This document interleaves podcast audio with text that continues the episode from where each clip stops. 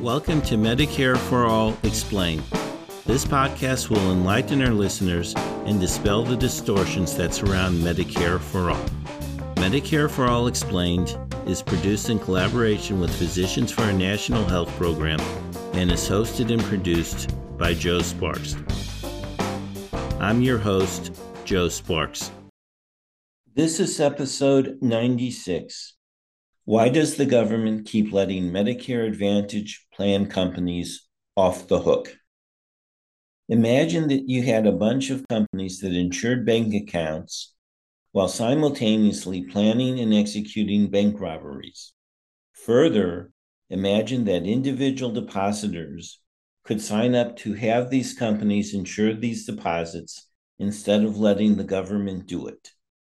Finally, imagine the government allowed these companies to get away with bank robberies instead of forcing them to stop their robberies and leave the bank robbery business. This is exactly the situation with Medicare Advantage plans, in my opinion. The federal government has known for years that Medicare Advantage plans have been overbilling the government through a process known as upcoding. Upcoding is when insurance companies charge for a medical condition that a patient may have but is not treated for. What has been the government response to this fraud? Basically, the government has allowed the fraud to continue since it refuses to stop it. This headline from the New York Times sums it up Medicare delays a full crackdown on private health plans. That delay is bad enough, but the government continues to provide these bank robbers with money at taxpayer expense.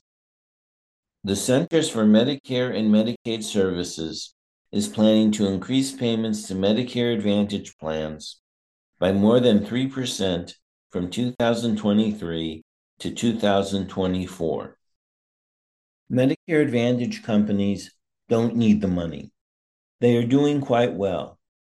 One of the largest players in Medicare Advantage, UnitedHealth Group, beat Wall Street estimates for this year's first quarter and raised its annual forecast. Additionally, it makes no sense to increase payments to these companies when you consider that many health insurance CEOs make seven, eight, or nine figure salaries. So, what should the government do?